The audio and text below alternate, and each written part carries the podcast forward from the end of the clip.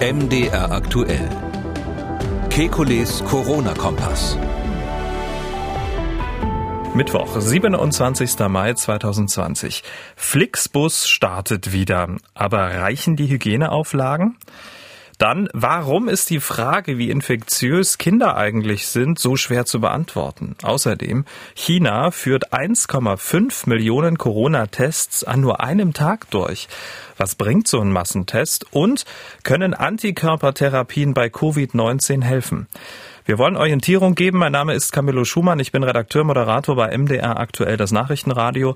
Und jeden Tag lassen wir die wichtigsten Entwicklungen rund ums Coronavirus einschätzen und wir beantworten Ihre Fragen. Das tun wir mit dem renommierten Virologen und Epidemiologen Alexander Kekulé. Ich grüße Herr Kekulé.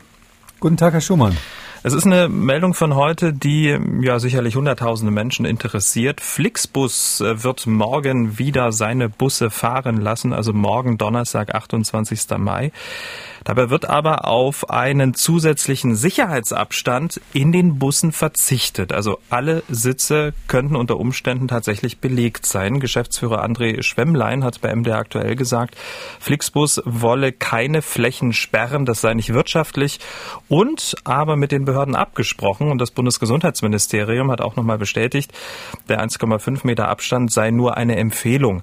Bei steigenden Fahrgastzahlen sei die Abstandsregel nur schwer einzuhalten. Deshalb habe man sich mit den Verkehrsverbänden und den Ländern auf eine Mundschutzpflicht verständigt. Herr Kekulé, ähm, noch dichter kann man ja mit anderen Menschen gar nicht reisen. Reicht da ein normaler Mund-Nasenschutz oder müsste es nicht eigentlich eine FFP2-Maske sein? Ja, also ganz ehrlich gesagt, wenn ich jetzt in so einen Bus steigen müsste, würde ich mir tatsächlich eine FFP-Maske aufsetzen, FFP2, FFP3. Das ist, muss man auf der anderen Seite sagen, bei so einer längeren Fahrt, wenn das dann mal sechs, sieben, acht Stunden dauert, ähm, schon ganz schön gewöhnungsbedürftig. Das ist unangenehm, aber man kann natürlich in so einem Bus, wie ich mir das vorstelle, auch nicht die ganze Zeit vorne die Fenster offen lassen und ähm, den Wind da durchblasen lassen. Irgendjemand wird dann sicher sagen, ich kriege hier einen steifen Hals. Ähm, und deshalb sehe ich das schon, sage ich mal, kritisch, dass man jetzt da die Menschen da in so einer Röhre zusammenpfercht und möglicherweise bei hohen Temperaturen viele Stunden durch die Sonne fährt. Hm. Äh, Mundschutzpflicht, ähm, wie gesagt, also FFP2 würden sich äh, für aussprechen. Es gilt dann auch noch ein Sicherheitsabstand von anderthalb Metern nur an den Haltestellen beim Ein- und Aussteigen. Fahrkarten würden dann berührungslos kontrolliert, Desinfektionsmittel stünden bereit und die Toilette, die darf man nicht benutzen, dass da eben kein Begängnis im Bus ist. Wie hört sich das für Sie an?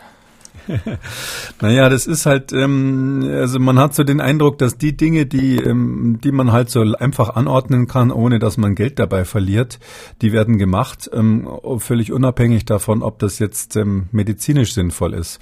Also ähm, es ist natürlich so, dass diese Schmierinfektionen vorkommen, also Stichwort Toilette, Stichwort Fahrkarten, alles, was man anfasst und sich hinterher ins Gesicht fasst. Aber das sind ähm, eigentlich ähm, relativ seltene Ereignisse. Ich habe ja mal einfach mutig geschätzt, zehn Prozent. Ähm, das ist natürlich eine völlig wilde Schätzung, aber nur mal so, damit die Hörer eine Vorstellung kriegen, wie man sich das so vorstellen kann. 90 Prozent der Infektionen, ähm, ich schätze die meisten äh, Infektiologen, die sich äh, damit beschäftigen, werden mir da recht geben, äh, sind ähm, wahrscheinlich auf ähm, aerogene, Infektion, äh, aerogene Übertragung ähm, zurückzuführen. Das heißt also, ähm, die werden durch die Luft übertragen, entweder als Tröpfchen durch Anniesen, Anhusten, Ansprechen oder eben beim Atmen, Singen ähm, und Sprechen so als feinere Aerosole, die dann weiter wandern können. Und die sind hier das Problem. Deshalb hat, hat ja die Bundesregierung diese 1,5 Meter Regel aufgestellt. Ich habe die äh, schon immer mm, natürlich dazu gesagt, dass man nicht weiß, ob 1,5 Meter oder 2 Meter. Da gibt es natürlich unterschiedliche Angaben. Aber jetzt plötzlich zu sagen, nachdem seit vielen, vielen Wochen eigentlich immer ganz dringend kommuniziert wurde, der Abstand ist das Wichtigste. Und ich ja auch, das muss ich an der Stelle schon sagen, mit meiner Kampagne für die Masken, die ich ja, wo ich ja wochenlang regelrecht beschimpft worden bin, ähm, immer mehr vorgehalten wurde, ja, wenn du das mit den Masken vorschlägst, dann unterschreiten die Menschen den Sicherheitsabstand und dann bist du schuld, wenn sich alle anstecken. Und jetzt kommt also das gleiche Ministerium und sagt, ähm, ja, der Abstand ist gar nicht so wichtig, setzt euch mal gemütlich zusammen, Hauptsache ihr habt eine Maske auf. Ähm, ich habe nichts dagegen, wenn sowas wissenschaftlich basiert ist, aber ich habe bis jetzt noch nicht gehört, dass irgendwie eine Begründung für diese neuen Erkenntnisse des Bundesgesundheitsministeriums irgendwo gegeben wurde. Deshalb muss ich jetzt sagen, also entweder man sagt, das ist nicht so schlimm, wenn es mich erwischt. Das wäre natürlich eine, Ansa eine Vorstellung, die man haben kann. Man kann sagen, ich rechne hier einfach mal so mein Risiko aus. Statistisch bin ich ein gesunder junger Mensch. Ich habe keine Vorerkrankungen. Und wenn ich dieses Virus kriege und dann ein gutes deutsches Intensivbett bekomme im Falle eines Falles, dann ist meine Wahrscheinlichkeit dran zu sterben in der Größenordnung vielleicht von der, die, die einen Fallschirmspringer hat, wenn er, wenn er mit Fallschirm abspringt vom Flugzeug. Ähm, und ähm, das heißt, es liegt dann so bei 1 zu 100.000, 1 zu 70.000. Und dann kann man sagen, na, das Risiko gehe ich einfach ein. Gibt ja auch Leute, die freiwillig Fallschirm springen. Allerdings muss man sagen, jede Busfahrt ist dann wie ein Fallschirmsprung. Und ähm, wenn man sagt, na, das Risiko gehe ich ein, ist gut. Und wenn man es eben nicht eingehen will, dann finde ich, darf man eigentlich in diese Busse nicht einsteigen. Und ich muss sagen, an der Stelle kann ich jetzt ähm, die, die Güterabwägung nicht mehr verstehen. Also entweder man geht davon aus, dass es noch Fälle in Deutschland gibt, dann muss man Maßnahmen empfehlen, die ähm, in solchen typischen Risikosituationen ähm, zumindest die Risikogruppen schützen. Da hätte dann dazugehört, Personen über 60 dürfen oder 65 dürfen in die Busse nicht einsteigen. Wer eine Vorerkrankung hat, ähm, muss die möglicherweise dann ähm, äh, muss das registrieren lassen und darf dann eventuell auch nicht mitfahren und solche Dinge. Aber das ist scheinbar alles nicht gemacht worden. Man sagt einfach so, jetzt ist uns die Infektion nicht, nicht mehr so wichtig wie früher. Jetzt geht es um die wirtschaftlichen Interessen. Das ähm, werden Sie verstehen, dass ich das als Virologe jetzt mit Bedenken beobachte. Hm. Aber zumindest äh, kann man den ähm, Tipp hier aus dem Podcast geben, wenn Sie dann in so einen Bus steigen, können Sie ja machen, ist ja überhaupt kein Problem. Aber dann legen Sie sich doch so eine FFP2-Maske zu und am besten über die gesamte Fahrt dann auch auflassen. Und da kann dann auch nicht wirklich nichts passieren. Also das würde ich auch so sagen, wenn man die richtig anwendet und natürlich auf die Schmierinfektion ein bisschen anachtet, kann nichts passieren. Alle, die sich sowas ähm, nicht zulegen wollen, und da gehören ja dann unangenehme Dinge dazu, so eine FFP-Maske, das ist ja die aus dem Krankenhaus. Äh, wie gesagt, erstens ist es nicht so angenehm, die zu tragen. Die könnte man dann nur, wenn der Bus zwischendurch Pause macht, mal aussteigen und frische Luft schnappen. Ähm, zweitens ist es so, wer einen Vollbart hat, muss den abrasieren. Ähm, sonst wirken diese Masken nicht. Also ganz schlechte Nachricht für viele. Und ähm, das heißt, das ist nicht jedermanns Sache. Und wer zum Beispiel eine Atemwegserkrankung hat, der wird es sicher nicht aushalten, mit Asthma oder ähnlichem da acht Stunden im Bus mit der Maske zu sitzen. Ich würde denen empfehlen, die schwere Grunderkrankungen haben oder älter sind, tatsächlich da nicht einzusteigen im Moment. Äh, und ähm, ich meine, die Maske im Gesicht zu haben, die normale OP-Maske, Mund-Nasenschutz ist sinnvoll. Ich verstehe aber jetzt auch nicht ganz, wieso setzt man die Leute in den Bus und dann dürfen sie aber nicht auf die Toilette gehen. Also ähm, gut, wenn man dann sagt, okay, dafür halten wir öfters an am Rastplatz, genau. dann macht es wieder Sinn, dass man besser lüften kann. Vielleicht. So ist es auch angekündigt. Man will dann äh, verstärkt Rastplätze aufsuchen, dass dann eben die Menschen halt auch ihre Notdurft verrichten können. Ja, aber wie steigen die dann alle aus? Da muss mhm. man sich überlegen, wie drängelt sich das beim Aussteigen oder auch beim Einsteigen? Das ist eine ähnliche Diskussion wie ja. beim Flugzeug letztlich. Kriegt man das geordnet hin oder nicht? Und meine Befürchtung ist, ähm, beim Flugzeug ist es schon schwierig und bei Leuten, die Bus fahren, ist es noch viel schwieriger, da ähm, so eine halbwegs, sage ich mal, Disziplin hinzukriegen beim Ein- und Aussteigen. Also der Virologe ähm, Alexander Kikuli sieht das Ganze mit den Bussen erstmal skeptisch unterm Strich, richtig? Ich weiß natürlich nicht, was rauskommt am Schluss. Also ähm, äh, man kann immer sagen, das eine sind die Menschen, die äh, sich vorher sorgen und das andere sind die, die was riskieren und dann passiert doch nichts. Das gibt's ja auch oft. Ähm, äh, ich würde auch nicht von so einer 40-Meter-Klippe irgendwo in Italien runterspringen. Da gibt es ja Leute, die habe ich schon gesehen, die springen da runter äh, irgendwie in so ein Wasserloch, was irgendwie von oben aussieht wie ein, wie ein, wie ein, wie ein, wie ein ähm, äh, kleiner Becher. Und ähm, das geht aber auch normalerweise gut, wenn Sie da zuschauen. Also deshalb, äh, das ist nur der Ratschlag eines besorgten, besorgten Virologen. Genau, und den habe ich auch gefragt. Herr Kikoli, wir müssen wieder über die Kinder sprechen. Und das ist ja eines der wichtigsten gesellschaftlichen Themen, also der Umgang mit der Öffnung der Kitas. Großes Fragezeichen. Sachsen ist da ja vorgeprescht. Dort sind da seit anderthalb Wochen die Kitas wieder offen. Das Ganze wird auch wissenschaftlich begleitet. In Baden-Württemberg sollen spätestens ab Ende Juni Grundschulen und Kindertagesstätten wieder öffnen. Die Landesregierung stützt sich bei ihrer Entscheidung auf erste Ergebnisse einer Untersuchung der Universitätskliniken Heidelberg, Freiburg und Tübingen. Und diese Studie zeigt offenbar, dass Kinder unter zehn Jahren kein besonderes Infektionsrisiko hätten. Ähm, das ist nur ein Zwischenergebnis und Ministerpräsident Winfried Kretschmann wollte eigentlich das Ende der Studie abwarten. Das hat er auch zugegeben und dem merkt man auch an, dass es jetzt kein Idealfall ist, schon jetzt damit an die Öffentlichkeit zu gehen. Wir hören mal rein. Weil der Druck sehr groß ist, auch verständlich nicht. Ich meine, äh, das ist für die Eltern eine wahnsinnige Belastung. Der Druck ist gewaltig. Der Trend, den wir haben, ist stabil. Also es ist eine stabile Trendaussage, die ich, äh, so ist es mir gesagt werden kann, die ich deswegen verwenden kann. Ja, für eine politische Entscheidung. Und Kretschmann betonte, dass endgültige Ergebnisse erst in einer oder in zwei Wochen zu erwarten seien.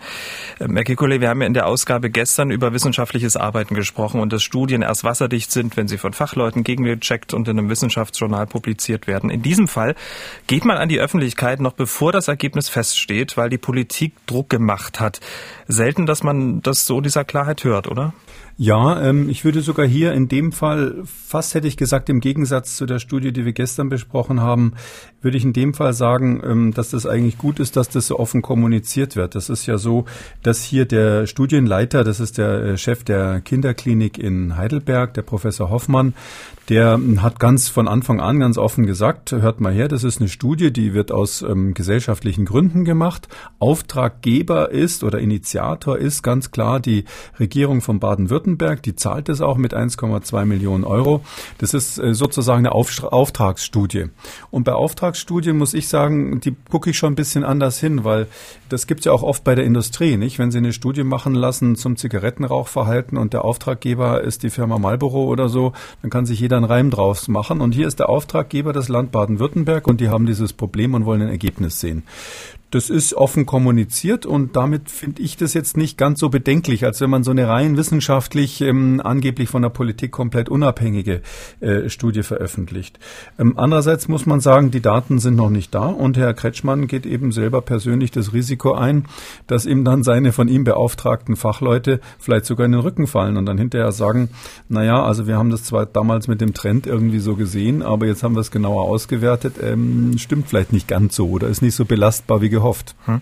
Aber ist das sauber ähm, eine Basis für eine Entscheidung oder spielt äh, das jetzt irgendwie auch keine Rolle mehr? Also dass man jetzt ein Zwischenergebnis nimmt, da schon mal rausgeht, eine Entscheidung trifft und eigentlich ähm, eigentlich gar keine valide Grundlage hat. Das ist immer die Frage, wie Sie Entscheidungen, äh, wie, wie sauber muss so eine Entscheidung sein? Also klar, aus naturwissenschaftlicher Sicht, wenn Sie das Wort sauber verwenden, das ist keine saubere Entscheidung. Aber seit wann treffen Politiker denn saubere Entscheidungen? Es ist so, dass sowohl Politiker als auch Manager als auch wir alle im Alltag immer Entscheidungen treffen, so ähm, die nach dem 80-20-Prinzip laufen. Das heißt, ich habe 80 Prozent der Informationen, 20 Prozent fehlen mir noch. Ich treffe jetzt einfach mal eine Entscheidung, weil die anderen, die letzten 20 Prozent der Informationen einzuholen, äh, das würde mich ähm, dann nochmal so viel Zeit kosten wie die, den ersten Teil und dann bleibt wieder ein bisschen was übrig und dann muss ich noch mehr Aufwand machen, um Richtung 100 Prozent zu gehen und absolute Sicherheit gibt's ja bekanntlich nicht. Und darum ist es einfach so, dass, dass Manager, Politiker und wir auch im Alltag immer so eher so Wahrscheinlichkeitsentscheidungen treffen, anders als bei einer Studie, wo das Ergebnis richtig oder falsch ist. Und ähm, daher finde ich, kann ein Politiker das machen. Der kann, das hat er ja ganz offen kommuniziert. Die Studie ist von ihm in Auftrag gegeben, ähm, die ist nicht fertig. Ich muss jetzt eine Entscheidung treffen. Ich sehe hier die Eltern und ich halte jetzt den Kopf dafür hin und ich mache das jetzt so. Dafür, mhm. das finde ich beim Politiker ehrlich gesagt okay. Aber wie geht's den Virologen dabei, also den Wissenschaftlern? Ist Ihnen das auch schon mal äh, so gegangen, dass Sie in so einer Drucksituation waren? Wie haben Sie das dann empfunden? Nee, ich bin in diesen Drucksituationen praktisch nie, weil ich, ähm, wenn ich Politikberatung mache, genau das auseinanderhalte. Ich gebe dem Politiker, äh, und da habe ich ja nun wirklich viel Erfahrung, dem gebe ich ähm, mehrere Szenarien vor. Dem sage ich hier, du kannst jetzt erstens diese Entscheidung treffen, dann hast du so und so viel Wahrscheinlichkeit, dass die Wissenschaft dich stützt, den Rest musst du alleine machen. Da hast aber vielleicht Gründe dafür. Und es geht dann im Skal, in der Skala runter bis zu der Entscheidung, äh, die also die höchste wissenschaftliche, das beste wissenschaftliche Fundament hätte. Die sind aber in der Regel, muss ich dazu sagen, dann ähm, so von der Art, dass man sie praktisch nicht durchsetzen kann. Es kommt also dann wirklich auf das an, was der Politiker in dem Moment in Händen hat und ob er der Meinung ist, dass das, was die Wissenschaftler ihm da präsentieren, für seine politische Entscheidung ausreicht. Hm, genau, das ist das Stichwort, in den Händen ähm, zu halten, was die Wissenschaftler da herausgefunden haben. Weiß man denn, wie genau diese Studie durchgeführt wurde? Weil veröffentlicht ist sie ja noch nicht. Die Studie ist nicht veröffentlicht, aber es hat ähm, Professor Hoffmann hat am Anfang ein Interview gegeben, wo er relativ genau erklärt hat, wie sie das machen wollen. Ungefähr so ist es offensichtlich gelaufen. Man wollte 2000 Paare untersuchen und zwar Paare nicht im Sinne von Ehepaare, sondern immer einen beliebigen Elternteil, Vater oder Mutter, und ein dazugehöriges Kind, was im gleichen Haushalt lebt. Ähm, einzige Bedingung, es sollte in Baden-Württemberg sein und ähm, das Kind äh, musste zwischen eins und zehn Jahre alt sein. Also keine ganz äh, kleinen Babys unter ein Jahre wollte man hier nicht mit reinhaben. Und die Vorstellung war, dass man dann vor allem eben Blut abnimmt und bei der Blutabnahme dann feststellt, ähm, ob beide oder nur einer von beiden möglicherweise Kontakt hatte mit dem Virus. Und wenn natürlich nur einer von beiden Kontakt hatte, ist dann die interessante Frage, ist vielleicht nur das Kind infiziert gewesen, ist nur der Elternteil infiziert gewesen, weil das natürlich im Prinzip Rückschlüsse erlauben könnte auf die Frage, ähm, äh, ob das Kind die Eltern infiziert hat oder umgekehrt oder gar keine Infektion stattgefunden hat. Da ähm, ist jetzt angeblich das Ergebnis, dass man herausgefunden hat, dass eben die Kinder tendenziell nicht infiziert waren und die Eltern tendenziell häufiger infiziert waren. Mehr kann man nicht sagen, weil das ja keine Familien waren, wo von vornherein klar war, dass ein Infizierter dabei ist. Ähm, die genauen Zahlen sind nicht veröffentlicht, aber ähm, ich habe gelesen, dass nach einer Woche, nachdem die Studie eine Woche gelaufen ist, man händeringend nach Familien noch gesucht hat, die überhaupt einen positiven Fall haben, weil man ähm, so wenig Positive gefunden hat bei dem Verfahren. Klar, das war ein Aufruf über die Zeitung, da melden sich 2000 Familien, das ging wohl ruckzuck, hatten sie viel mehr, die mitmachen wollten, als sie brauchten. Und ähm, bis man die dann durchgetestet hat, ist gut, aber wenn man dann, wenn sich irgendjemand meldet, ist natürlich die Wahrscheinlichkeit, dass der gerade zufällig Covid-19 positiv ist, selbst in Baden-Württemberg, die relativ stark betroffen waren, nicht hoch hoch. Das heißt, wie wird das Ergebnis aussehen, wenn ich jetzt mal spekulieren darf? Die haben wahrscheinlich ganz wenige Familien, wo überhaupt einer positiv war. Also Pärchen, wo einer positiv war. Eltern, Kindpaare. Und bei den wenigen, wo einer positiv war, würde ich jetzt mal wetten, waren es praktisch immer die Eltern. Weil das einfach in der Situation so ist. Die Eltern gehen raus, die Kinder bleiben zu Hause, die Kitas sind geschlossen, die Schulen sind geschlossen. Klar kriegen die Eltern das zuerst. Und dann wissen wir ja auch aus der Heinsberg-Studie und anderen ähm, äh, internationalen Studien, dass wir im gleichen Haushalt gar nicht mal so eine große Übertragungswahrscheinlichkeit haben. Die liegt eher unter 20 Prozent. Das heißt also, dann haben sie halt festgestellt, äh, ein Elternteil ist ein paar Mal positiv gewesen und das dazugehörige Kind hatte nichts.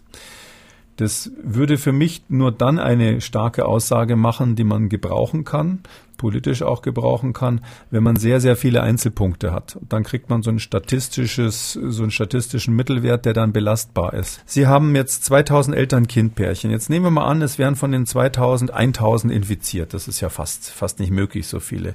Es werden viel weniger sein. Und von den 1000 Eltern, die infiziert sind, haben sie nur ähm, 100 Kinder, die sich infiziert haben. Das wäre eine Aussage, wo man dann sagen kann, na ja, also das ist ja doch dann ziemlich deutlich mehr Eltern als Kinder, weil eins zu zehn bei so einer großen Zahl statistisch signifikant ist. Das heißt also, ich habe eine Stichprobe, die groß genug ist, um eine Aussage zu machen über die Grundgesamtheit, sagt man dann also über das, was insgesamt so los ist im Ländle. Ähm, wenn man aber jetzt nur ganz wenig Positive hat, und ich befürchte bei dieser Studie, was ich so gehört habe, eben, dass die gar nicht so viele positive Eltern hatten, dann haben Sie natürlich ähm, insgesamt viel zu wenig Datenpunkte, die Sie vergleichen können. Also ich sage mal zum Beispiel, Sie hätten jetzt in der ganzen Studie von den 2000, die Sie da willkürlich ausgewählt haben, nur 20 Eltern, die über, wo überhaupt ein Elternteil positiv war. Und von den 20 ist kein Kind positiv oder nur eins dann ist das eine ganz schwache Aussage, weil sie nicht wissen, ob diese 20 repräsentativ sind für das, was insgesamt los ist. Das ist eine zu sagen, kleine hm, Stichprobe. Ich wollte gerade sagen, also man kann es nicht anwenden sozusagen auf die Gesamtbevölkerung und kann genau. daraus dann den Rückschluss ziehen, ähm, die Kinder sind kein Problem, also Kitas wieder auf. Genau. Also wir sagen in der Statistik, weil wir ja so oft über sowas jetzt reden müssen in letzter Zeit, wir nennen das die statistische Power. Da gibt es komischerweise, glaube ich, kein deutsches Wort für. Also wie viel, wie viel Leistung hat sozusagen die Statistik? Und man kann die Power von solchen Studien relativ genau berechnen, je nachdem, was man da rauskitzeln will. Und das werden die Leute dann mit Spitzenbleistift machen, wenn diese Studie aus Baden-Württemberg veröffentlicht ist und werden dann, wahrscheinlich Herr Professor Hoffmann dann auch selber wird das machen oder machen lassen von einem Epidemiologen. Und dann wird da eben sagen, hm, meine Aussage ist leider sehr schwach, äh, Herr, Herr Kretschmann. Tut mir leid, ähm, ich kann es wissenschaftlich eigentlich gar nicht richtig belegen, aber schön, dass Sie eine Entscheidung getroffen haben. Ja, dafür ist er ja Politiker und ähm, das ist auch völlig in Ordnung. Ich muss jetzt noch eine Frage stellen, die sich mir jetzt gerade aus dem Kontext ergeben hat. Ähm, das soll jetzt überhaupt nichts in Verbindung zu dieser Studie jetzt äh, bringen, aber so grundsätzlich. Sie haben ja gesagt, das ist eine Studie, die in Auftrag ähm, ähm, des Landes durchgeführt wurde, auch finanziert wurde und Herr Kretschmann will Ergebnisse. Kann man denn, nur mal rein theoretisch, seine Methoden so anpassen, wenn man schon einen Auftraggeber hat, kann man seine Methoden so anpassen, dass dann auch das gewünschte Ergebnis rauskommt? Ähm, Im Prinzip ja. Also es gibt unter Fachleuten diesen gemeinen Satz, der heißt äh, bei Statistikern speziell, traue keiner Studie, die du nicht selbst gefälscht hast. Ähm, das ist natürlich ironisch gemeint, aber da, da steckt ein bisschen was dahinter. Es ist nämlich so, dass man sehr wohl durch die Auswahl der Parameter und durch die Ausgangsbedingungen, die man in den Computer hineinfüttert, äh, beeinflussen kann, gerade wenn man kleine Datenmengen hat, was hinten dabei rauskommt. Äh, ein Klassiker ist das, was wir vor einigen Tagen mal besprochen haben, diese sogenannte Bayesche Statistik. Da ist es so, dass es extrem auf die Ausgangswerte ankommt und auf kleine Veränderungen bei den Parametern, die dann das Ergebnis beeinflussen. Aber dafür gibt's ja diese Gutachter, diese äh, Reviewer, wenn man sowas dann veröffentlicht, die kennen diese Tricks in der Regel alle, sonst wären es keine guten Gutachter. Und die lesen ja auch aus dem Kontext raus, worum es eigentlich ging bei der Studie. Und ähm, deshalb finde ich das äh, eben richtig, dass man sagt, wer der Auftraggeber war, worum es ging. Und dann werden die Gutachter, und das machen die reflexartig, ganz genau darauf achten, ob hier diese Ausgangsbedingungen richtig äh, gesetzt wurden.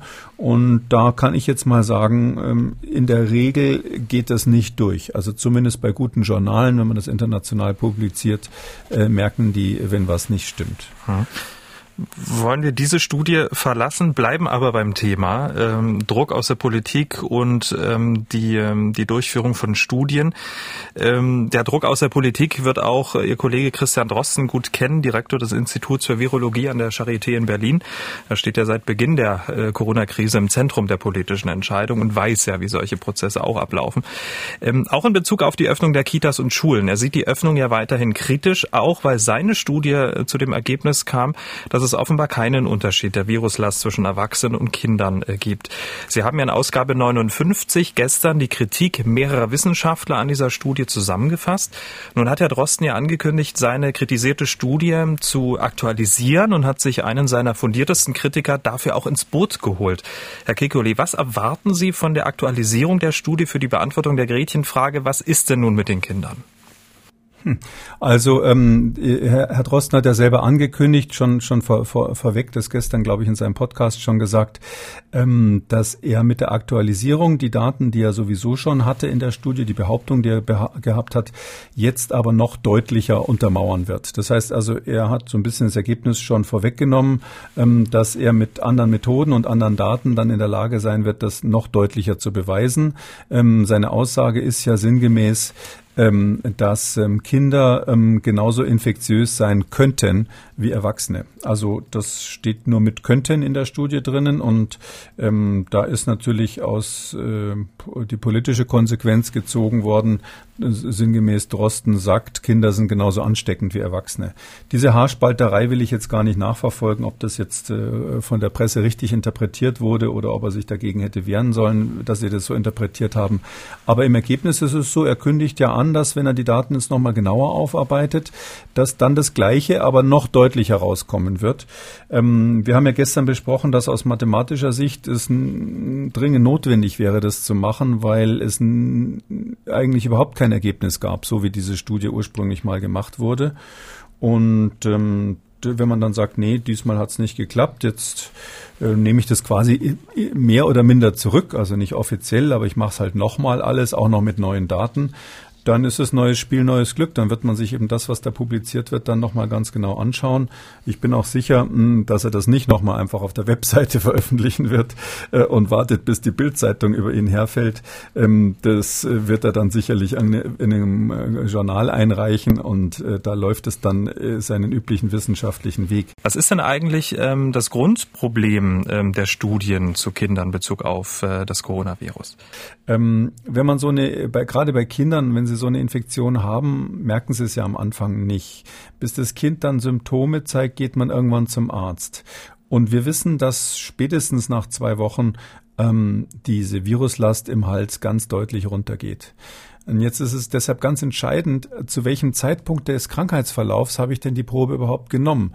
Ein Erwachsener, der hingeht und sagt, mir tut der Hals heute weh, äh, machen Sie mal eine Probe und der vielleicht ein bisschen aufgeregt ist deswegen oder dem es insgesamt schlecht geht, der hat eine höhere Wahrscheinlichkeit, dass die Probe positiv ist oder auch eine höhere Viruskonzentration enthält als ein Kind, was vielleicht ein paar Tage gewartet hat. Oder ein Kind, was vielleicht aus medizinischen Gründen äh, irgendwann dann erst dann untersucht wurde, als es im Krankenhaus war, weil man dir zu Hause überhaupt sich keine Sorgen gemacht hat. Und im Krankenhaus ist dann ganz oft so, bis die dann erstmal da untersucht werden, haben die schon wieder nur noch ganz wenig Virus, weil eben schon mehrere Tage vergangen sind. Also das ist so ein Beispiel, warum die Daten als Daten einfach ein Problem sind ähm, und man nur mit einer statistischen Aussage dahin kommt. Ähm, abgesehen davon ist es so, wenn man so äh, diese, diese Tupfer aus dem Hals abnimmt, das kann sich ja jeder vorstellen, da ist mal mehr und mal weniger Schleim an so einem Tupfer. Drum sagen also schon einige Leute, man kann es überhaupt nicht quantifizieren äh, wenn, bei so einem Tupfer und dann so eine richtige Viruslast daraus berechnen, also eine Viruskonzentration. Ähm, wenn Sie zum Beispiel Blut abnehmen und nehmen genau eine Milliliter Blut, dann können Sie sagen, wie viel Viren sind pro Milliliter exakt enthalten. Äh, das macht man zum Beispiel auch bei den ähm, HIV-Patienten, die also möglicherweise sich mit dem HIV-Virus infiziert haben. Ähm, da ist es so, dass man exakt einen Milliliter Blut ähm, nimmt oder als Referenz nimmt und in so einem Blut, da kann man, das ist ja ein homogenes Medium, kann man sehr genau bestimmen, wie viel Viren pro Milliliter oder pro Mikroliter da drinnen sind. Das geht eben bei so einem Tupfer nicht, weil sie unterschiedlich viel Material einfach an jedem Tupfer haben und dann muss man nochmal eben die Situation sich vor Augen führen, wenn man das Material bei so einem Kind abnimmt, äh, das natürlich wesentlich weniger kooperativ ist als ein Erwachsener in der Situation, wenn man da mit so einem Ding im Rachen rumfährt. Äh, dann gibt's noch den Unterschied, dass ähm, nach einer Empfehlung eigentlich das durch die Nase geschoben werden soll. Das kennen vielleicht viele Leute aus dem Fernsehen, so ein ganz dünner Tupfer durch die Nase durch bis hinten in den Rachen. Ziemlich unangenehme Sache. Ähm, da machen gerade Kinderärzte das dann gerne eben nicht so, sondern äh, hinten im Rachen, also gehen durch den Mund rein. Da kriegt man aber auch weniger Material als wenn man oben durch die Nase reingeht. Es hängt auch vom Tupfer ab. Es gibt spezielle Virustupfer, wo man ein bisschen mehr stabiles Virus hinterher drauf hat. Und wenn man das gerade nicht zur Hand hat, gerade am Anfang dieser Epidemie war das natürlich oft so, da hat man einfach einen trockenen Wattetupfer genommen und ein paar Tropfen Kochsalzlösung sterile drauf gemacht und es dann damit gemacht. All diese Dinge führen zu ganz unterschiedlichen, die Proben sind dadurch unterschiedlich und nicht vergleichbar.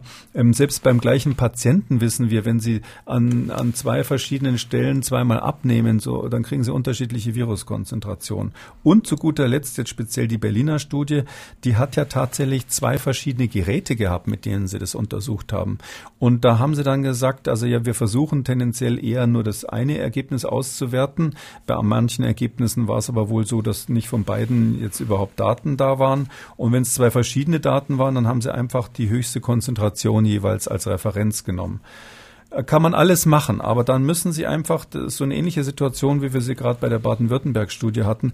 Da, wenn man das macht, muss man eine sehr, sehr große Datenmenge haben, um all diese einzelnen kleinen Variablen, die das verändern, diese Störfaktoren, diese Confounder, wie wir die nennen, um die sozusagen zu neutralisieren. Dass man dann sagt, im Mittelwert stimmt's aber doch. Und das geht eben, wenn Sie nur 49 Proben haben, nicht. Jetzt haben wir ja, ich sag mal so, zwei unterschiedliche ähm, Studien die sich ja teilweise auch ähm, widersprechen, mit demselben Ergebnis, ähm, dass politisch Verantwortliche dann äh, dafür sorgen, ähm, die Kitas und die Schulen wieder zu öffnen. Was wäre denn Ihre Empfehlung in Bezug auf Schulen und Kitas äh, in dieser Datenlage? Ja, also ähm, ich habe ja selber früher mal diese Corona-Ferien empfohlen. Lange bevor die Schulen geschlossen wurden, habe ich gesagt, ähm, lass uns zwei Wochen lang alle Großveranstaltungen absagen, Kindergärten und Kindertagesstätten, äh, Kindertagesstätten und Schulen, Grundschulen zumindest schließen für zwei Wochen. Das war ein bisschen was anderes als der Lockdown, der jetzt ähm, bestanden hat, weil ähm, es da wirklich darum ging, das nur zwei Wochen lang zu machen. Darum habe ich es auch Ferien mal so genannt, bisschen euphemistisch zugegeben, ähm, weil ähm, das wäre nur zwei Wochen notwendig gewesen, weil wir zum damaligen Zeitpunkt so wenig Fälle hatten, dass wir mit diesem kurzen und dieser kurzen Unterbrechung eben diesen Ferien einen echten Reset gehabt hätten. Das heißt also, wir wären in einen Zustand gekommen, der wieder kontrollierbar ist, so wie das, was wir jetzt seit Wochen hier in Deutschland versuchen zu erreichen. Ähm, das war immer unter der Annahme, dass die Kinder ähm, eine mögliche Gefahr darstellen, weil sie sich eben anders verhalten als Erwachsene und weil sie bei anderen Erkrankungen ähm, hier ähm, ja durchaus Treiber der Infektion sein können. Wenn jetzt hier Covid-19 eine extreme Ausnahme wäre, anders als viele andere Atemwegserkrankungen, Influenza und so weiter. Das ist natürlich möglich. Was würde ich als Politiker machen? Ich würde aufgrund der jetzigen Datenlage, Herr Drosten hat ja angekündigt, dass er die Daten nochmal nachbessert und dass es dann nochmal bestätigt, dass Kinder infektiös sind. Ähm, ich gehe davon aus, dass aufgrund der Studien im Ausland das ebenfalls, äh, ich gehe auch davon aus, dass sich das bestätigt. Ich würde nicht auf so ein dünnes Eis gehen und sagen, ich glaube da nicht dran als Politiker, sondern meine Empfehlung wäre ganz was anderes. Ich würde sagen, ja, aufgrund der Situation, die so dramatisch ist in den Familien natürlich auch und auch pädagogisch ganz schlimm ist, müssen wir jetzt was tun. Und wir machen das so, wir testen jeweils eine ganze Klasse oder eine ganze Gruppe aus der Kita, zumindest bevor der erste Schultag oder Kindergartentag stattfindet, testen wir die vorher und ähm, dann, wenn die alle negativ sind, dann ähm, dürfen die wieder zusammen. Also klassischer Pooltest. Genau, das wäre der nächste Schritt. Wie macht man das praktisch? Mhm. Ähm, da sagen die Politiker mir dann immer, ich versuche ja für diese, dieses Testen schon seit Wochen da zu antichambrieren, da sagen die Politiker immer, die PCR ist so teuer, wie, wie sollen wir das bezahlen? Kostet uns ein Hunderter pro Kind, das können wir doch nicht machen für so viele. Ähm, da gibt's zwei Antworten, über die eine haben wir schon gesprochen, diesen Schnelltest, den muss man dringend entwickeln, zumindest für den Herbst, wenn wir dann soweit sind, äh, dass wir nicht mehr alle draußen sein können. Der wäre ja wesentlich billiger und leichter anzuwenden. Äh, und jetzt im Moment ist es doch so. Es gibt ähm, eine ganz interessante Studie, die ist ähm, schon vor einiger Zeit in Lancet erschienen, einer sehr renommierten Zeitung und tatsächlich von einer Arbeitsgruppe hier aus Deutschland gestammt, stammte die aus Homburg an der Saar. Die haben einfach mal ausprobiert, wie viele Tests kann man denn poolen, also quasi die Tupfer zusammentun und dann auf einmal testen und sind darauf gekommen, bis 30 Tests ist kein Problem. Das ist ja zufällig gerade mal so eine normale Schulklasse und die Kita-Gruppen sind hoffentlich kleiner. Und ähm, das heißt, man, es würde ein einziger Test für eine ganze Klasse ausreichen, wenn man die poolt. Und ähm, da ist es so, dass wir ja jetzt in der Situation sind, wo wir vom Hintergrund, also von der Zahl der Infektionen, die insgesamt in Deutschland da sind, eigentlich relativ wenig positive erwarten. Das muss man ja sagen. Es wird jetzt nicht in jeder Klasse ein positiver rumsetzen, so dass man äh, wirklich sehr viel Aufwand und Geld sparen kann durch, durch so einen Pooltest. Das wäre nicht so, wenn Sie fast überall positive haben, weil dann müssen Sie es ja doch wieder auseinandernehmen, um rauszukriegen, welcher, wer das dann war. Aber wenn es ein seltenes Ereignis ist, ist das eine ganz tolle Sache. Und ich höre ja immer, dass die Hälfte aller Tests, die zur Verfügung stünden, überhaupt nicht genutzt werden. Und dann meine ich, das wäre doch ganz toll, wenn Herr Kretschmann zum Beispiel sagen würde, jawohl, ich mache jetzt wieder auf, wenn das so sein Wunsch ist, ähm, aber ich sorge dafür, dass auf meine Kosten jede Klasse als Pool einmal getestet wird. Wenn Sie nämlich in so einem Pool einen positiven finden, dann muss das Land gar nicht mehr in die Tasche greifen, weil dann das Gesundheitsamt sowieso automatisch den Verdacht auf eine Infektion natürlich hat und dann gehen die üblichen Mechanismen los, die den positiven identifizieren und sie werden ganz selten mal einen positiven haben. Wir haben ja nicht so viele Infektionen in Deutschland und selbst in Baden-Württemberg, was hart betroffen ist, gehe ich davon aus, dass das eher die Ausnahme ist. Aber ähm, ich verstehe nicht, warum man das nicht macht. Das ist ja eigentlich naheliegend. Das Konzept liegt schon lange auf dem Tisch, ähm, ist sogar Made in Germany in gewisser Weise. Diese Gruppe aus Homburg an der Saar hat das, hat das mal publiziert.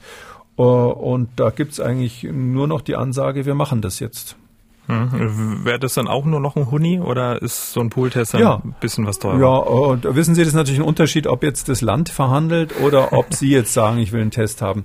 Wenn Sie ins Labor gehen und sagen, ich will einen Test haben, ähm, dann ähm, ist es natürlich so, ähm, dass, dass Sie wahrscheinlich sogar 120 Euro dafür zahlen.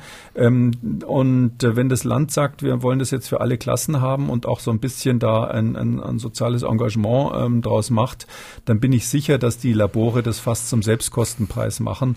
Das heißt, Sie werden den Test wahrscheinlich dann für 30 Euro kriegen pro Schulklasse. Und da finde ich bei so einer wichtigen Frage, wo man ja Herrn Kretschmann vorhin wirklich angehört hat, das, ich fand den O-Ton wirklich ganz gut, da hört man richtig, dass der Mann sich quält mit der Entscheidung und man nicht in seiner Haut stecken will. Äh, bei so einer wichtigen Frage würde ich sagen, Scholz packt die Bazooka aus, der Bundesfinanzminister. Wieso haben wir kein Geld, diese Pooltests da zu machen, wenn die Kapazitäten sowieso da sind? Kann dann Herr Kretschmann und dann alle anderen Ministerpräsidenten und Ministerpräsidentinnen dann vielleicht auch ein bisschen ruhiger schlafen, weil es ist natürlich auch eine ähm, angespannte Situation, sich auf eine dünne Meldungslage, äh, Datenlage zu äh, verlassen, dann politische Entscheidungen zu treffen. Ich bin auch ganz ehrlich als Journalist, ich bin froh, dass ich Fragen stelle und keine Entscheidung treffen muss an dieser ja, Stelle.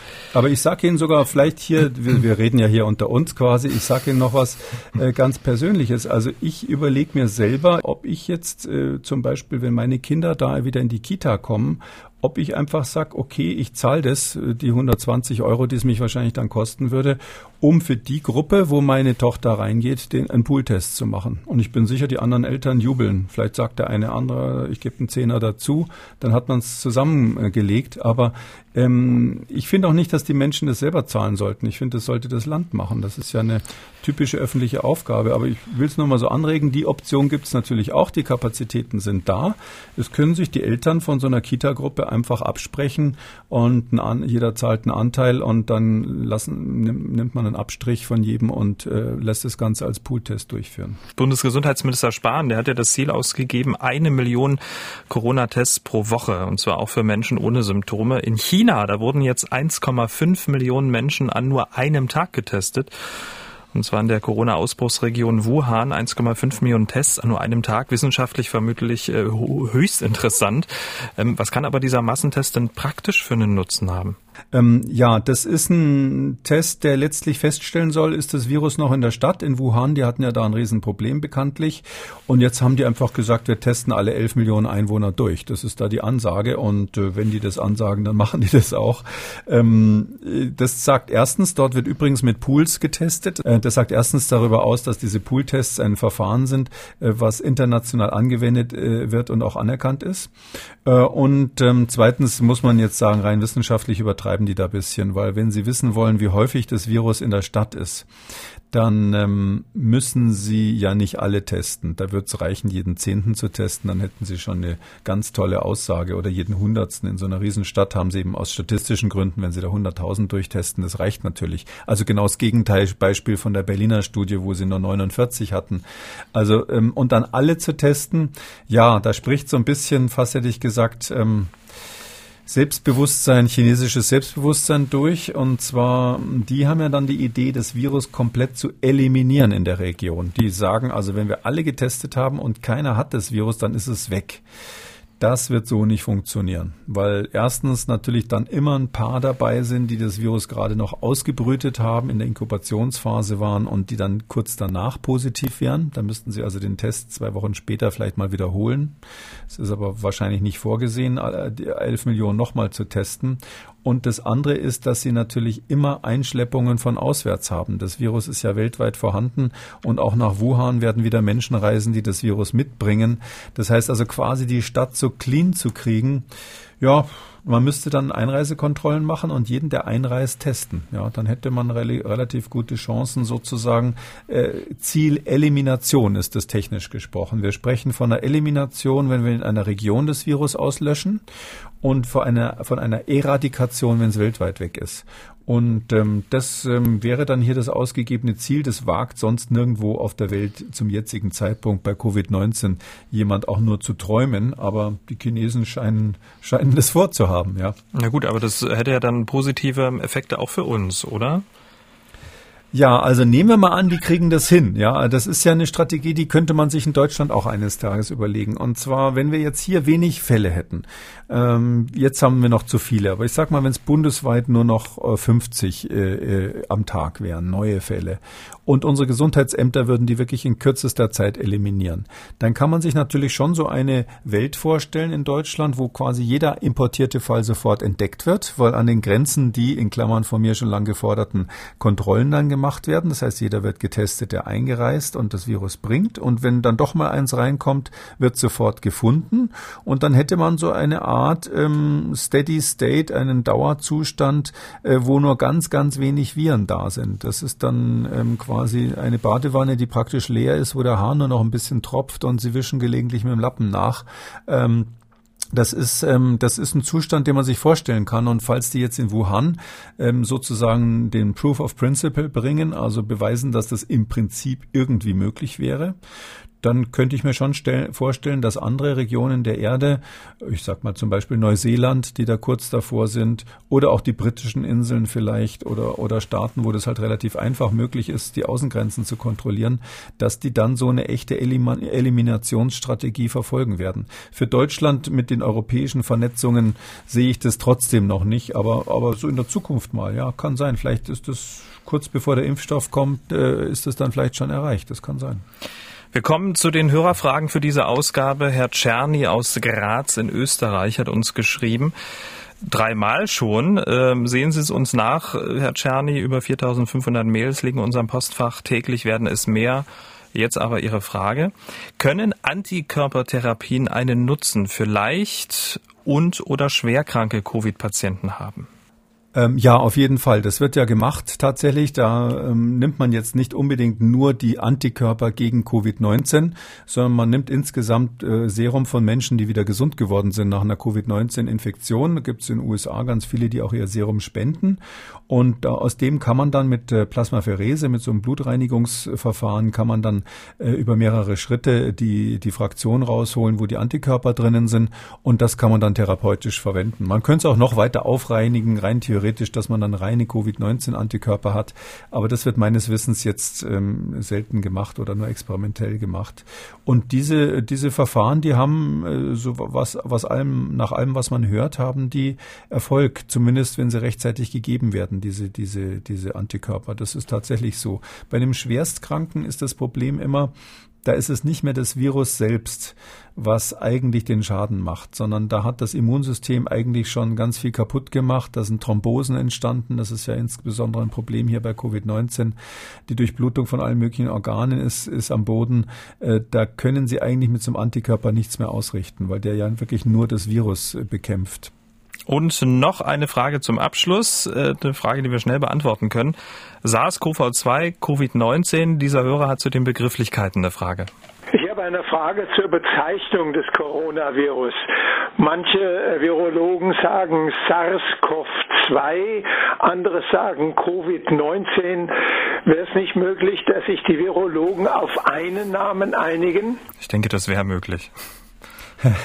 ja, ja, das ist ja schon so. Also ehrlich gesagt, diese Namen sind ein bisschen unglücklich aus meiner Sicht. Ich habe die Haare gerauft, als ich es zum ersten Mal gehört habe. Ähm, das ist eben so, ähm, die Erkrankung heißt Covid-19. Das heißt also, die Krankheit ist es die Coronavirus Infectious Disease, also die Coronavirus-Infektionskrankheit aus dem Jahr 2019, weil da sind ja die ersten Fälle letztes Jahr aufgetreten, hat die WHO Covid-19 genannt. Wogegen das Virus, der Name ist eigentlich in Ordnung, heißt SARS-CoV-2, also SARS-Coronavirus Typ 2, weil das erste war ja ähm, vor 17 Jahren mal da. Ähm, früher hat man das anders gemacht, da hätte man das jetzt wie Donald Trump einfach die chinesische Krankheit genannt äh, und das Virus hieße wahrscheinlich Wuhan-Virus, weil man die Viren typischerweise nach dem Ursprungsort benannt hat. Aber seit 2009 bei der sogenannten Schweinegrippe ist da die Riesendebatte losgegangen, was ist politisch korrekt? Und da gab es eben Leute, die gesagt haben, ähm, äh, Mexiko-Grippe geht gar nicht, so hieß es am Anfang und da hat also die in Mexico City die, die Regierung gesagt, nee, das wollen wir überhaupt nicht. Wir müsste anders nennen und dann haben Tierschützer tatsächlich gesagt, Schweinegrippe geht auch nicht, weil die Schweine diskriminiert werden und drum hieß diese Grippe dann plötzlich Pandemie, äh, Pandemie 2009. Und seitdem ist dieser, ist diese, diese Tendenz, ähm, alle Erreger und alle Krankheiten politisch möglichst korrekt zu benennen. Und das Ergebnis ist eben Covid-19 und SARS-CoV-2. Prima. Wir sind am Ende von Ausgabe 60. Herr Kekoli, wieder ein Jubiläum und äh, zur Feier des Tages sitze ich hier mit einem neuen Haarschnitt. Der Nach-Corona-Friseurbesuch war erfolgreich. Ich habe ja gestern in der Ausgabe gesagt, ich werde dann Bericht erstatten. Es hat alles wunderbar geklappt. Ich war übrigens der Einzige im Laden und habe sogar eine Chefbehandlung bekommen. Ich war total überrascht und ähm, der Friseurmeister sagte mir auch, dass ähm, der Ansturm nur die ersten beiden Tage war und dann ähm, war der Laden wie leer gefegt. Das hat mich auch gewundert.